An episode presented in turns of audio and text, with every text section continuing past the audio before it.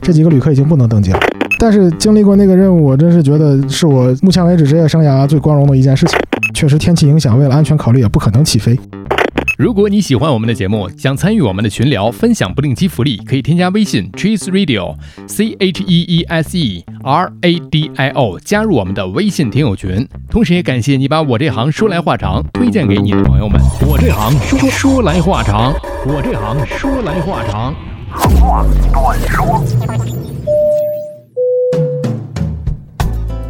我这行说来话长之返场篇啊，返场，已经过了一百期了，这老字号，老字号，老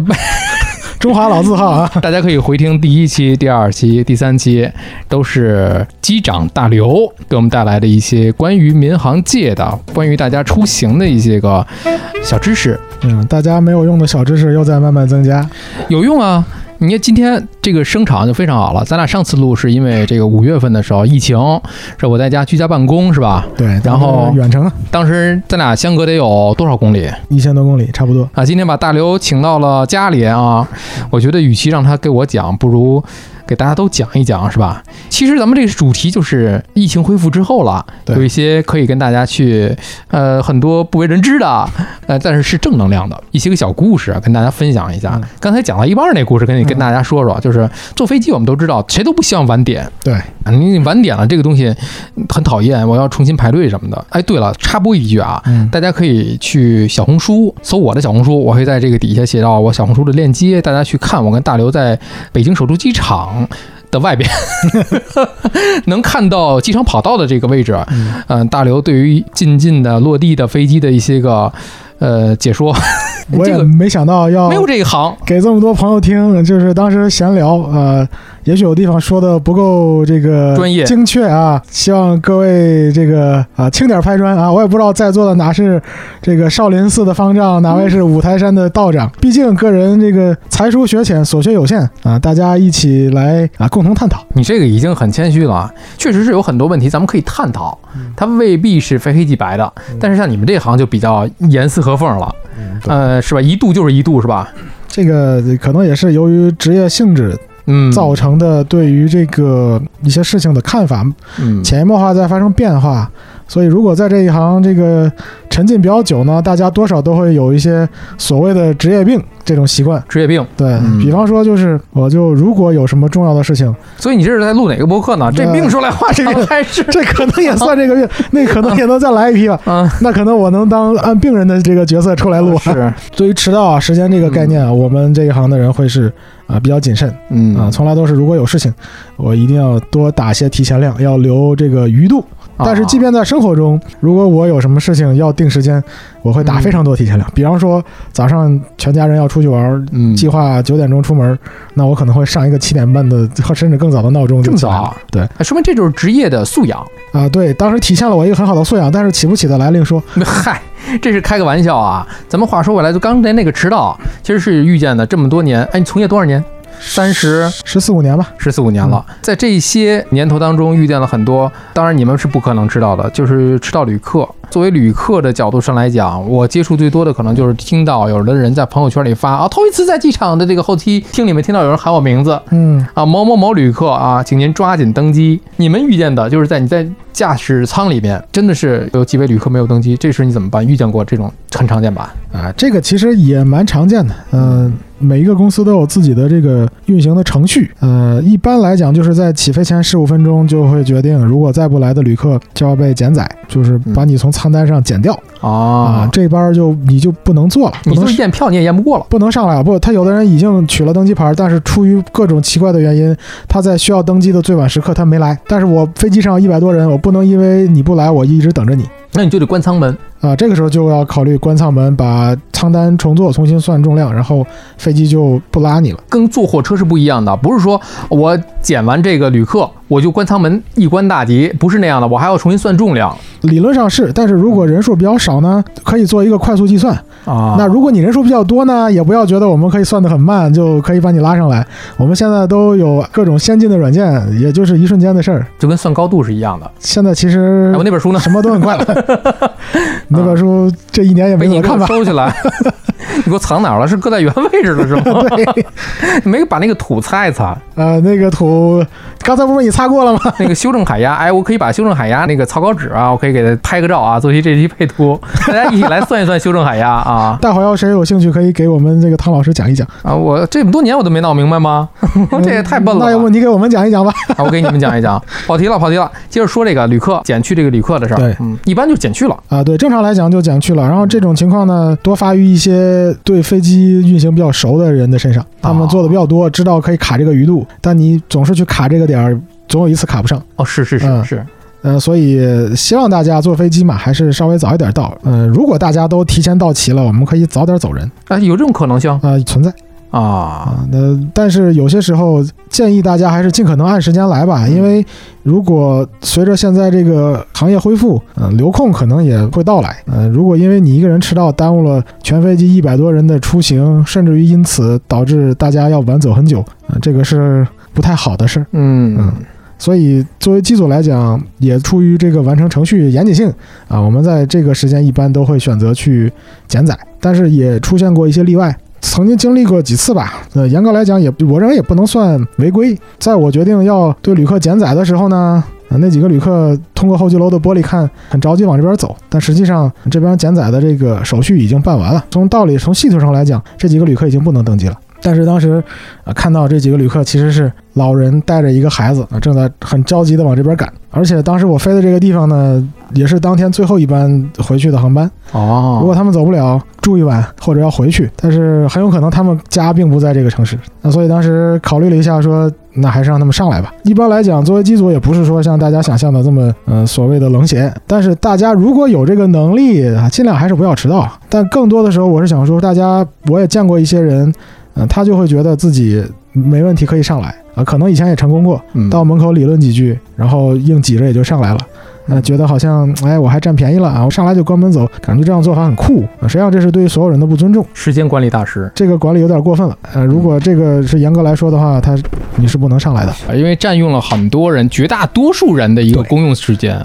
所以说，在每天运行当中，可能更多的是面对这样的一些事情。那、嗯作为机组来讲，也希望早点把大家送回家。啊，嗯，我听过很多旅客说啊，你们在飞机上不就是想扣着我们不让我们走吗？其实这没有道理，因为你们到了我们才能下班啊。当然而有是啊而且有的时候你们到了我们也不能下班，我们后面还有航班要飞。对，如果所以说大家如果遇到了延误，也希望大家能多理解一些，其实都很辛苦。这个流控呢，也是因为说交通流量太大或者天气不好，就相当于你在马路上前面车太多堵住了，那你只有等啊啊。嗯，所以其实也希望大家多一些互相理解吧。你要喇叭是没用的，要不你飞过去，哎，你还真能飞过去嗯，你起飞不了，飞不过去。啊，你也飞不过去。嗯而且现在我们在飞机上可以玩手机了嘛，所以大家自从这个政策发布以后，大家的这个焦虑情绪被降低了很多。嗯，嗯对，很多就是一是密闭空间，对二一个我等待的过程当中是最煎熬的，对，人之常情都能理解。所以这一次你刚才说的这个故事里面的这个案例，就是老人嗯啊，而且他又是不在家，不在这个城市，嗯而且带着一个呃小朋友，对，呃这样的一个人群嗯，出现在你面前的时候，你可能就会有一个换位思考。对。其实更多的是需要大家换位思考。将心比心的这么一件事儿，不管是哪个行业吧，对，社会刚经历一个比较大的困难期，嗯，那现在大家都在恢复，嗯、相信今年也会有更多的朋友选择乘飞机出去玩儿。那不可避免的就会遇到多多少少会遇到一些旅行中的不愉快的事情。干这个行呢，我当然希望能开开心心、平平安安的把大家都送到轻拿想去的轻地方放。。我这行说来话长，第一期里面，嗯、哎，，是第二期，你就在讲这个词，特别好，叫轻拿轻放，理想状态吧。理想状态。刚才你也说了，就有的时候我们确实落地的时候坑一下啊，啊、这也也不是特别的好啊。嗯这个之前做应该聊过这个聊过这这个话题了啊。嗯我说大家坐飞机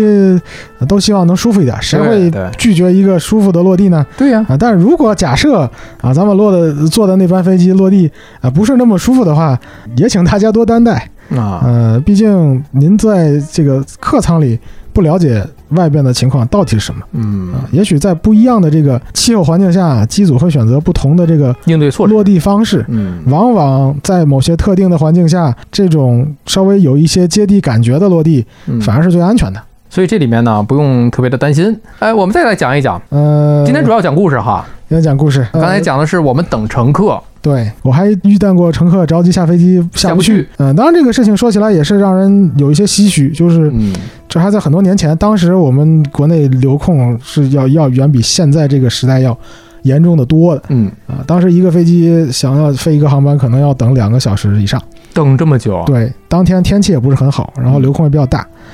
那我们已经等了两个小时，马上还有二三十分钟就轮到我们可以起飞了那不挺好的？啊！结果这个时候，后面说有一个旅客说我要取消行程，因为在这个时候正常情况下我们是不能允许旅客取消，在当时的这个机制下，如果你开舱门，你就要重新排队，前面两个小时你就白排了，全白费了。全白费了。然后你要重新排队，那又要从队尾开始站起，你就不知道排到多久去了。所以你更需要知道旅客的原因。对，然后听反馈说这个旅客还比较坚决，一定要走。呃，这个时候就了解了一下，原来是他回来是看望老人的，老人身体不好啊，哦在他这个上飞机马上就要走的时候，就刚才啊接到信息说老人可能快要呃不行了，哎呦，嗯、这个还是确实挺让人遗憾的。啊，他说他要尽快赶回去见他老人最后一面。当时听到这个情况，我们迅速评估了一下，然后及时跟我们这个相关的这个支援部门取得联系。嗯我跟他讲，我说现在有这么个情况，呃我们需要快速反应。你听我把话讲完，然后你安排好，我们尽快在二十分钟之内把这个事情解决掉啊、你看有没有问题？啊，当时同事也是很给力啊，坚决地表示说没问题，机长您说，我们这边一定全力做保障。结果最后十五分钟就把这个事情解决掉，我们把旅客下来，然后完成了所有相关的程序啊、并且没有误了起飞时间哦，没有延误起飞的时间，啊、对的，因没为有重新再排两个钟头啊、因为处理的比较及时，并没有耽误我们起飞的这个位置。啊，啊。我们当时也是跟管制部门做了保障的，但是这个事情其实说起来做起来也是蛮极限的，时间其实是很短的，呃，因为在运行当中，并不是所有的支援你想要立刻就有，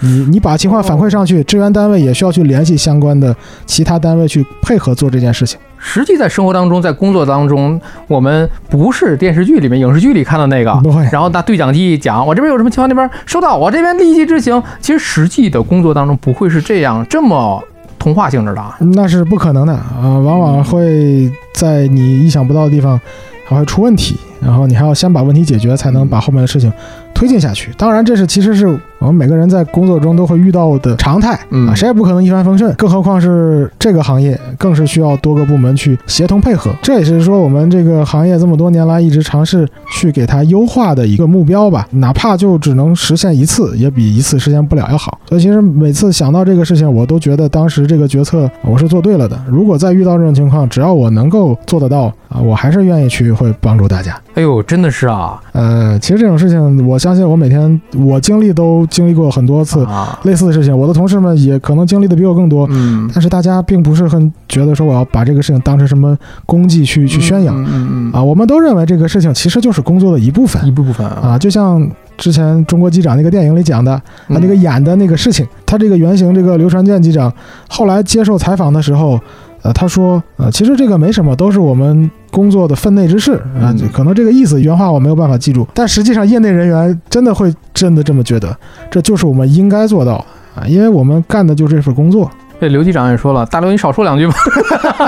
那不会，那他一直是我要学习的努力学习的目标。当然，我不希望遇到他同样的情哎呦况。嗯确实是这个行业的标杆，大家在拿出来这一次的事件，嗯以事件作为一个依托的时候啊，确实值得我们各行各业去学习嗯人家的应激处理能力、嗯极限处理这种方法嗯，这也是基于对技术的一个自信心和技术的掌握的一个熟练度啊。再一个是什么呀？就是也是一个行业的一个标准。它可能不是我外行的这种角度上来看，可能你们不能作为一个金标准，而是作为你们的一个基础标准，都要这样吧？呃，实际上这次是这个事件，呃，所表现出来的情况比较类似于我们在每年两次的训练中和考试中嗯，所预设的一个情况的场景。哦当然不可能完全一样，肯定有大量的差别。如果这个事情真正发生了，那其实还是很难处置的，这个是绝对呃没有问题的。但实际上，这个事件的整体思路，我们都是每年有大量的训练和研讨。类似的情况和一些比这个更严重的叫想定吧，嗯，我们都是一直处在这个练习和必训必考。哦啊必训必考，而且要多做研讨，要多做分析。你这看其实已经成为行业内的一个主题了。就是如果不遇上事儿，最好平凡一生；如果遇上了事儿呢，我们把它能处理好就行了。说到这个啊，又跑题了。刚才说的是，嗯，呃，想上飞机的没没没上来，嗯然后你也不叫通融吧，就是，呃，联系了各部门，了解了情况之后，给人打开了舱门，又给加回来了。还嗯有一个是没下去，想着急想回家去看望老人的，然嗯后让人去顺利的用十五分钟去下飞机了。嗯，这是这两个故事，还有没有其他故事？嗯，还有确实没下去的，确实，那那才叫故事吗？嗯、就作为一个梗儿吧。也是在那段时间流控非常厉害，然后啊哦有一位旅客呢要去外地参加会议，结果就因为流控，生生的把会议等的开完了，他也没到。会议都开完了，对，然后要起飞的时候，他站起来说：“我要下飞机。”乘务员问：“为什么呀？”他说：“我是去哪哪开会的，那现在会议都开完了，我这边还没起飞呢，我就不用去了。”但是飞机已经启动了，那个时候是不可能把它下去的，这个启动指的是什么？就发动机已经开起来了，飞机已经滑行了。这么说啊，这个如果是推出的话，嗯，叫启动吗？不叫，也不叫启动。对。呃，只要把那个发动机打开的时候，对，就是地面我们看到人家跟你招手，啊对已经跟你招手挥手了，对，叫这机务个是吧？机务、那个时候已经认为是你已经进入飞行阶段了，哦，飞机已经通过自己的动力装置开始移动，不需要外力的时候，这就是认为是飞行阶段，停不了了。没有特别紧急的情况是停不了。什么叫特别紧急的情况？那心脏病发作呀，直接危及生命安全啊，一般来讲，这种肯定是要要去以挽救生命为第一步。但如果像类似这种会已经开完了，我现在要下飞机，那如果这个时候你不去开会，全飞机的人要不知道等多少个小时，那在飞机上给大家伙儿开个会呗， 联 欢会联欢会、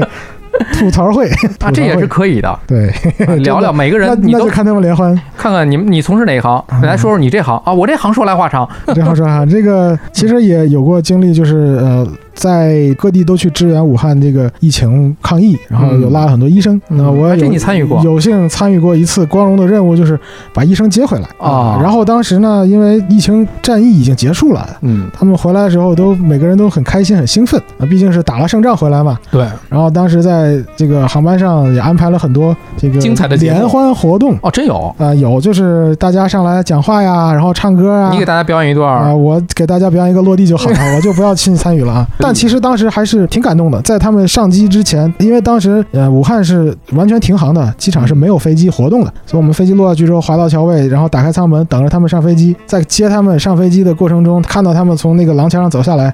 啊，一开始也是向他们招手、挥手、打招呼，嗯到最后就是看到他们所有的人都很年轻，然后嗯，看到飞机来了，开心的对飞机这个比手势啊、比爱心呐、两个人抱在一起啊、照相啊，啊，当时就觉得说我们的国家有这样的人在保护，我们的国家未来一定会非常的棒。回来在路上大家也是玩得很开心，嗯，结果到最后快落地的时候，乘务长报告说：“报告机长，你几点落地？”我说：“按计划时间落地。”他说：“啊，可能不够，为什么？我无法完成安全检查，嗯出了什么事儿？他们玩的太嗨了，摁不住，大家都在唱歌跳舞，非常开心。”哦嗯，然后最后还是跟大家说啊，坐下来，我们想联欢落地再说。但是经历过那个任务，我真是觉得是我目前为止职业生涯最光荣的一件事情。嗯，虽然没有办法去为抗疫直接做些什么。在你的岗位上把自己的事儿做好了，为人做贡献了，就是做嗯，那一一天分力量天气非常好，全程都没有电波。嗯然后一路上所有的管制员知道我们是这个迎接抗疫英雄回家的，一嗯，路上都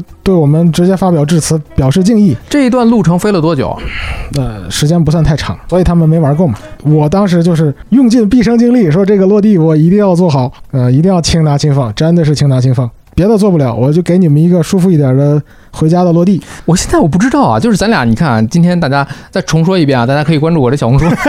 有大刘的现场解说啊，落地现场解说，就是看着这个首都机场三六六的这个落地啊，你说的这个完美的落地，咱们就说一个极限标准啊，嗯完美落地啊，嗯，因为之前你看我作为飞友，很多的人在贴吧或者是其他论坛上说啊，这个非常的像打水漂一样，嗯非常轻的划过地面，然后落地。嗯嗯从你专业的水平上来讲，专业角度上来看啊，这个事儿好像嗯，不是手册建议落地的这个 G 值是在一点三左右嗯啊、那一点三的落地，其实作为我们大家坐飞机是能够明显感觉到飞机有一个接地的感觉的嗯，啊。但是至于这个感觉，大家觉得轻还是重，能接受不能接受，因人而异。因人而异啊，但是作为飞机设计来讲，它本身设计的目标就是能够接受以一定的接地的计值来完成落地，这也是我们所需要的一个安全的概念。嗯，因为飞机接地之后，那你知道轮子落在地上嘛，那很多相应的传感器就开始工作了。嗯那传感器工作会告诉飞机我已经落在地上了，那很多装置就开始做自自己的事情，把飞机减速，让飞机停下来，然后滑出来。这其实上是对安全是有一定的保护作用的啊。但是作为我们操纵来讲，在保证安全的基础上啊，能够让大家更舒适的有一个接地的感觉，当然是更理想的事情。所以说，不知道我体验的那些个接地到底哪一次是完美的，有没有一个恰当的比方？生活当中有同比的感受吗？就是一点三这个 G 值，啊，一点三的你可以深挖一下，因为咱们第一期有的听友觉得不解渴，啊，需要一些专业知识的灌输，你可以深挖一点啊。举个简单的例子吧，就是你家里找一个小凳子站在上面，然后嗯轻轻的往地上跳，落地的时候稍微膝盖打弯，做一个缓冲，基本上就是这个感觉。一点三左右。嗯，所以你刚才说到还有一个点，就是我们落地之后所有的这些个装置啊，故事之外的一些个知识点啊，敲小黑板啊。那其中有一个非常重要的，就是大家可能飞友会非常了解，就是反推。这个反推一定要开嘛，如果不开反推，没有反推的情况之下，会发生什么？是因为真的是有的听友会觉得不解渴，我们聊的有点浅薄那，在这儿就开始上炕了， 在这儿就现对，要上炕现了，献丑了哈，给大家讲一下这个事情。开始来刚了。才哎，这个我把书拿过来嘛，呃不用了，那书上没 有，啊，书上没有呃你那本书上没有。啊，好吧，呃，反推是这样，不是自动放出的，它是要机组操纵的。反推是连接在发动机上。嗯，什么叫反推？你知道吗？反推是什么？嗯，反推反是什向么推动力吗？干嘛用的呢？减速啊，啊，这个还是挺对哈。嗯，但是你知不知道，如果没有反推，飞机能落地吗？那肯定是能落地，因为落地之前他就没有开反推嘛。啊，那我问的不够严谨哈，就你飞再问一个，如果没有反推，飞机能不能安全的停在跑道里？这个给大家讲一下。呃可能听节目朋友也有人就是喜欢研究这个飞行的一些东 西大刘开始啊，也有飞友，说不定也开也始有同行啊， 那个。在这边班门弄斧一下哈，稍微科普一下嘛。科普啊一下我因为我也啊听说，好像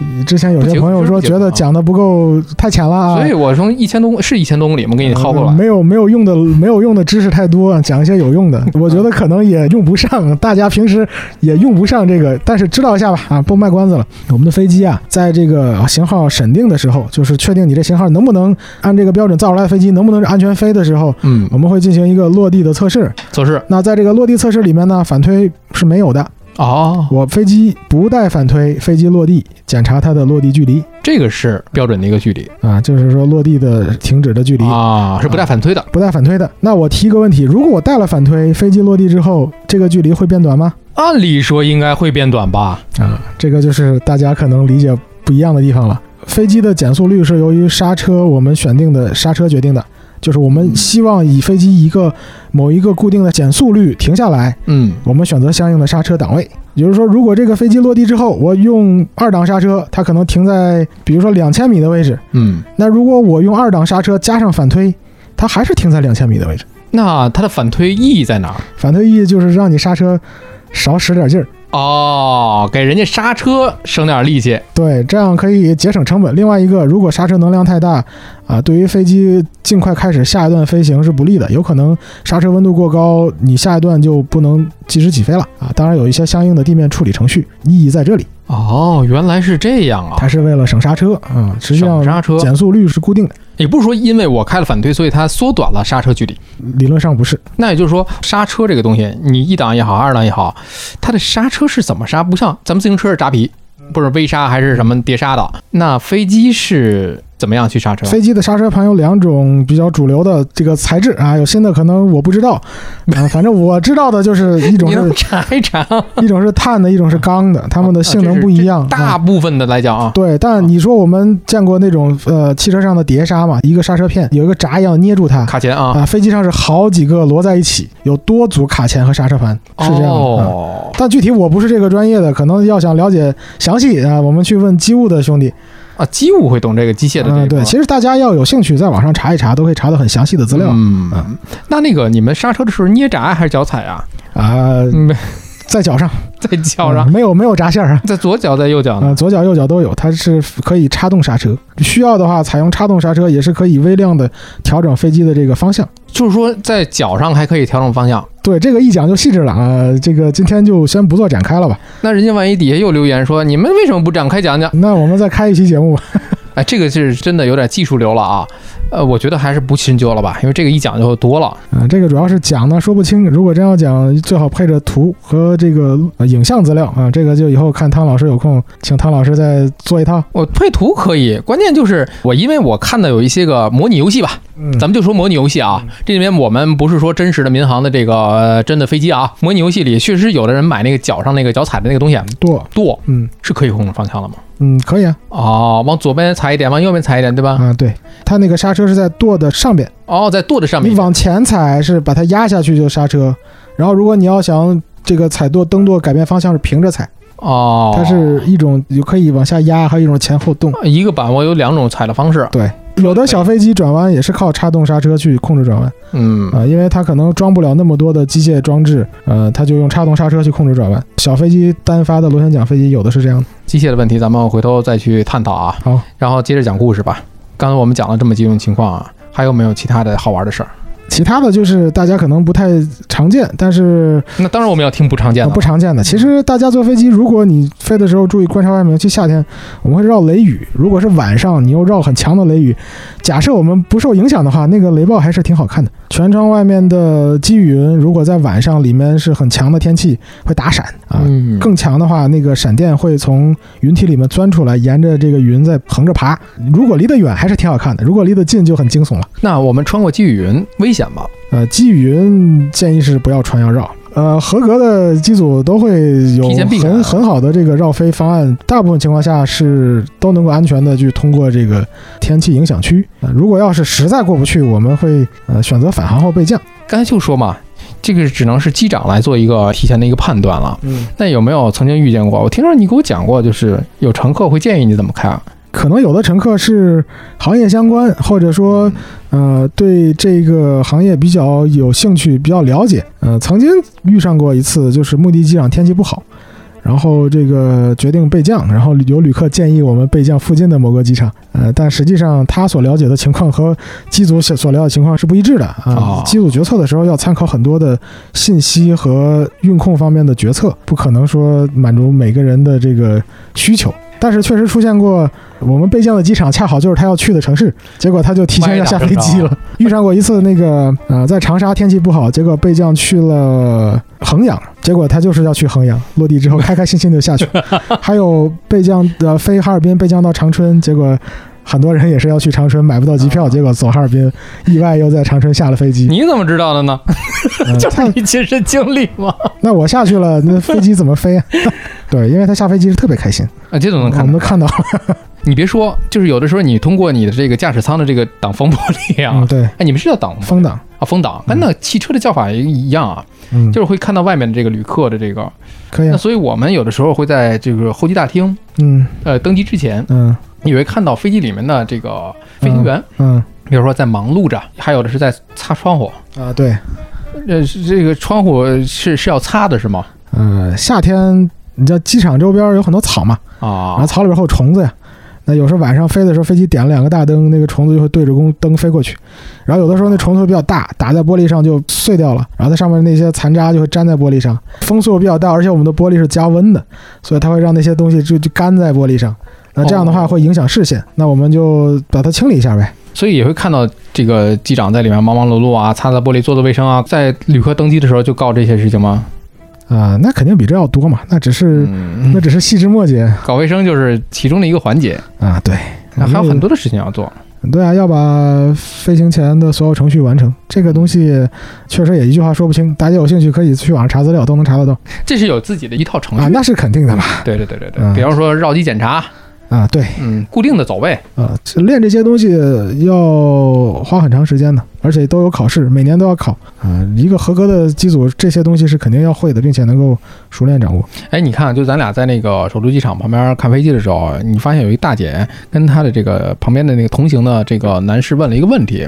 她说：“这个大白天的开什么灯啊 嗯？”你看人家很节能环保，嗯你看是不是很亮啊？对从老远的地方就就就过来了。嗯，我不当时不知道他说的是飞机上的灯还是那个机场的那个进近驻航设备飞机场人说那个两个大灯就照着就过来了嘛。啊、那是还有驱鸟的作用啊。你开了灯可能会把鸟驱赶走，嗯，嗯、也保证安全。因为现在我们国家环境保护做的最近几年做的很好，实际上动物的数量变多了。那如果要是被比较体型比较大的鸟打到了，对飞机损伤是很大。神雕啊，呃，也也有过有有打到过那么大真有啊重量的有会会把风挡打碎，然后雷达罩打破，机翼撞个洞，或者甚至发动机叶片撞断都有。就是在这个高度上，啊就真的会有这个大鸟对，越是接近地面，这个要啊接近地面的时接候，近地面鸟越多啊、但是大鸟可以飞得更高。我个人经历在三千米打过一只比较大的鸟，三千米对，但是当时打的是侧面，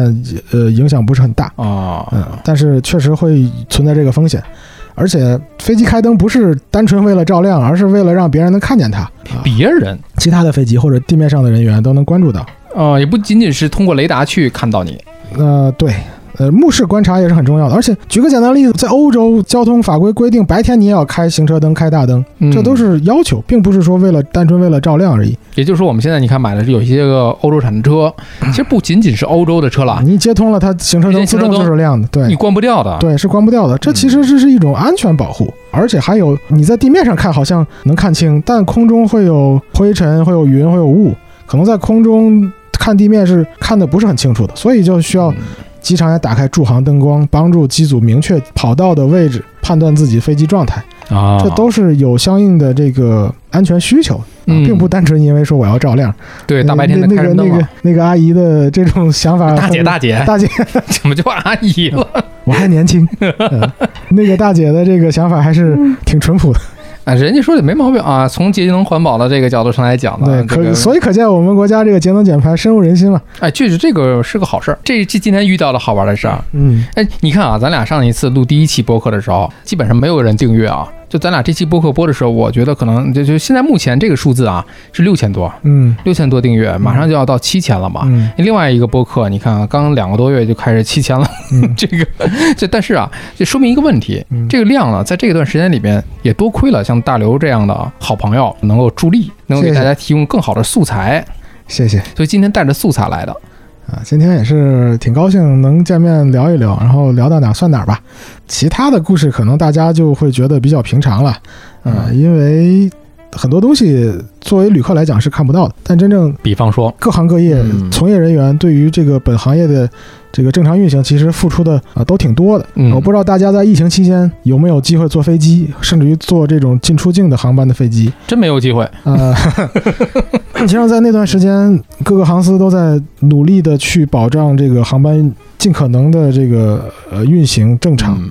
那其实在这边也想对当时的各位同行同事。呃，说一句辛苦了，因为确实我也感觉到大家非常的不容易，你要把这期发给公司吗？嗯这 个算了，这啊个只吧？是只是表达一下吧，因为我相信啊、听这个节目的可能会有我们会的有，同行，啊嗯肯定会，有。尤其是我们的这个乘务员，嗯，大家总觉得乘务员都是一些很漂亮的小姐姐、小哥哥那也有不漂亮的是吗？啊、很都是啊，你看看啊， 然后原来是这个意思啊。啊。你的意思是，不仅是外表光鲜亮丽，嗯，而且人家能吃苦耐耐劳，内心美。嗯，这都是标配啊。你看看，然后在那段时间运行的时候，作为乘务员要穿着这个防护服防护服啊，，一天不管航班飞多少，嗯落地之后，呃，都要陪着旅客一起等待。这这段时间防护服是不能脱的嗯，啊。不知道大家有没有谁穿过防护服？全国的可以在底下扣一啊，如果穿过的话，就知道穿着防护服是什么滋味。嗯，然后他们一天工作时间至少在八个小时以上，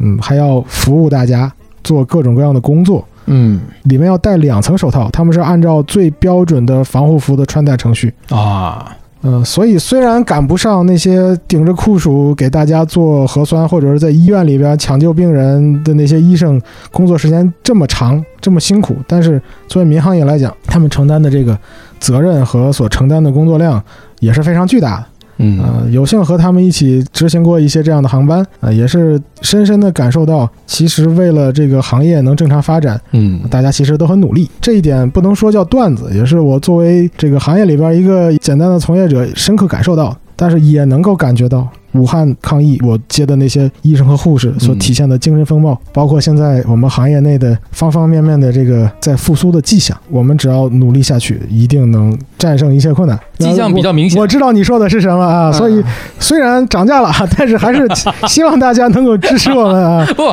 不够严谨，不够严谨，没 没有没有涨涨，价，只是把那个折扣啊折扣降低往上了。嗯调了调。对对对对对， 毕竟大家都不容易，也要照顾一下我们 的我们的生意。大家可以选择嘛，就是现在确实是这次春节你就看得出来，对，就是你看，就像有一些个呃景区、一些个网红城市，嗯会去打卡的人更多了。嗯，嗯，不管是山上还是海边儿，不管是旅行城市还是周边城市的自驾游，嗯人都多了。所以我想，今年真的是在复苏之后的这个运输行业，不光是民航，包括高铁呀、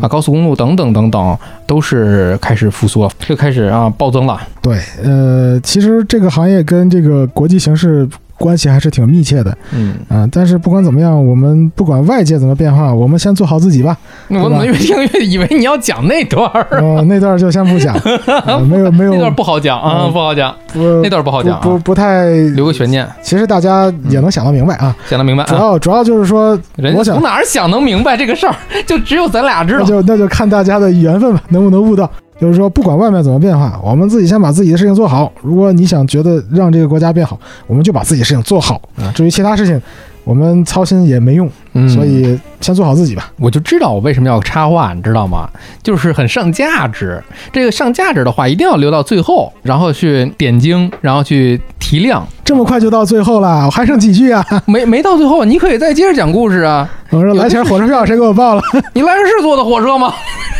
哪有火车票这么一说？什？么票都行，你给我报了就行。我有个感想，不知道敢不敢想啊？嗯你看啊，就是在我之前接触播客的这个圈子啊，嗯，并不是很多。这个也是因为疫情，嗯然后发挥自己的余热。之前跟这个同行的这个播客圈子的这些个大佬啊，我就讲，你看我就像是一个叫什么 再生资源啊， 再生资源从广播端这个也不叫退下来吧，就是在广播夕阳产业的时候，我们要兼顾广播的重新焕然新生的时候，我们也把自己的余热去发挥出来，能够在现在的这种互联网的这种环境之下、啊，把更多的新鲜的内容以受众为先导的一个传播方式，我们给它带出来，所以也可以让更多的品牌方啊、企业去认识到播客的重要性，因为它毕竟是解放了你的双眼、双手以及你的其他的动作的时候，比如说在开车的时候可以听一听播客，例如说在机上的这些娱乐设施当中可以加一些有声内容，可以就是将我们的所有的品牌故事用这种有声的方式去跟大家讲出来，因为好多的知识、好多的误解、好多的大家没的错不注意的一些个地方，可能比公众号强很多。这也是一种沟通的方式。我相信对愿意拿出时间听呃我们聊天这内容的这个朋友们，也是对这个话题感兴趣，是吧？没。错，呃，其实很难得这个机会，我也不太知道啊、咱们今天聊天到底有多少朋友会听到，但是至我少得有七千六千多个吧。啊，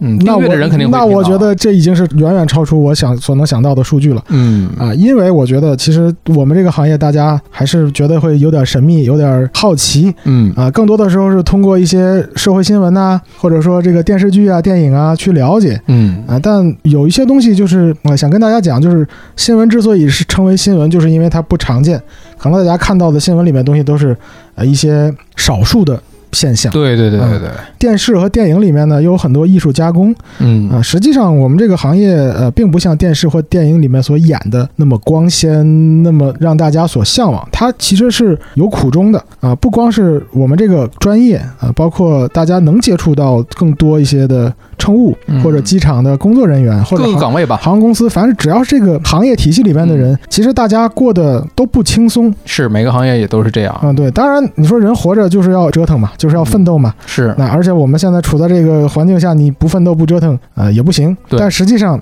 希望大家能够以一种更正常或者是更平和的眼光啊、来看待这个体系，来看待这个行业。呃大家彼此之间也多一些理解。那嗯我也更愿意说，以后有机会啊、再把我经历的或者一些感悟的东西，呃，再通过这种方式来带给大家。你每个季度来汇报 一次吧。就是真的是有很多的事儿啊，大刘不说，大家不知道。你包括我的那个另外一期博客，就是嗯这病说来话长，很多行业之间是跟患者是信息不对称的，对，有很多的就是因为信息不对称造成了大家的一些个误解啊、误会啊。但是你讲出来了，大家明白了、理解了，哦，原来是这样。对，就这什么叫理解啊？就是把信息对齐。其实这是一个很好的沟通的一个桥梁吧。这种事情其实我经历过一次，一说也比较早，呃，很多很多年前，大概要到快十年前。嗯呃，当时我执行一个航班，当时所在的机场流控非常厉害，就是你正常情况下都要等很久，刚好那天的天气特别不好，又下雷暴，所有的飞机都飞不了，然后可想而知流控会更严重，可能要拖到半夜两三点钟才能起飞。哦，然后你当时又是夏天，旅客已经在飞机里等了很久了，那很多人就有点烦躁，受不了了。然后嗯乘务长就报告说，旅客情绪控制不住了，问问能不能下飞机或者赶紧走。这个时候我就给大家这个做了一段机长广播，意思就是告诉大家，说了一段快板儿，啊、那倒没有，没带板板儿子、那啊，么一不会答呀，是憋的咱不垮。这个我不会，但是就说这个告诉大家，其实大家在一起等都是同样的，你们只是结束一段旅程，我们之后还有工作要做，嗯，呃，而且我们所有人都陪着大家在等，而在你们上飞之前，我们已经飞了五个小时了，呃，所以其实大家都不容易，呃，希望大家能理解，我们也会尽可能的协调，尽早走，嗯毕竟现在也在下雷雨，大家也都看得见，嗯啊，确实天气影响，为了安全考虑，也不可能起飞，机组会做一切努力，帮助大家尽快完成旅途。啊、这种情况下，我觉得机长广播真的是特别的必要的。对，没错，我一直这么认为。但是这种机场广播呢，你也不能做的太多，做太多了大家就不走心，反而效果会变差。确实是，就是你不说也没有问题，对没有过错，对你说了能解决大家的一个焦虑、焦躁，把客舱跟机舱的信息对等了。就像刚才你说的这个信息不对称吧，呃，很多时候这个来恐惧来源于未知。呃哎，如果我们都不知道，至少我要让你知道，咱俩知道的东西是一样多的嗯啊，并且我把我知道的告诉你，而且我告诉你我要怎么做，来帮你解决这个问题。其实大家都是正常人，人心都是肉长的，情况沟通到位了，很多事情也就慢慢 消除。哎，所以下降的时候，襟翼放几度呢？下降在什么时候呀？啊，速度多少 呀啊？什么机型啊？在所以哪还个有啊机场 呀？进的哪个程序不啊同？的所有因素都会决定了这个。啊，对啊，当然嗯了，这个里边是很，你要说细复杂也是有一定复复杂杂性，还好吧嗯，还好吧。所以大家嗯，其实不用过多的去纠结于我们说的这些专业的这些个东西啊，。对这，专业东西啊，给人其他的这些平台去做就好了，之前要我因为听说有一些朋友觉得讲的太浅了，那这大不家解渴。啊，如果大家要想听稍微深一点东西，也可以留言嘛，能给大家解答的或者多讲一些的，啊，也会尽量做到。最后再 call back 一下啊，嗯，就是你还没有故事了吧？啊，今天就差不多了，今这个天季返度场已。经汇报到这儿了。返场已经很长了，这个这个季度就已经汇报到这儿了啊，啊我们可以了 Q 二可以再见。 还有 Q 二，那然后你给我报销机票和住宿费吧。最后最后 call back 啊，嗯呃，记得第一期的第一句话吗？我们大刘，呃，你知道我们这期播客的名字叫什么吗？ 我这行说来话长，你看哎终于经过了一百多期之后知道了，你中华老字号我怎么能忘呢？当时是还差九十九期，就中华老嗯字就没号了就百期节目了。对，预祝这个嗯成功啊！怎么讲呢？其实是感谢大刘。这一期听的时候呢，大家在前面第一百期的时候也能听到大刘的这个贺词，大家可以倒回第一百期去听一听。其实感谢的人很多，因为毕竟你没有一个量的时候，有这么多的好朋友来支持你，来给你填充内容，来贡献自己的这个故事去分享。我觉得呃感恩吧，感恩感恩，哎呀，这两个字好久没有听到了。你把这个口干了吧。我们结束今天的录制好，那我们谢谢 Q2 汤老师，谢谢汤老师盛情款待啊！啊，Q 二见我。们等汤老师把那个报销的费用报下来，我们就 Q 二再见。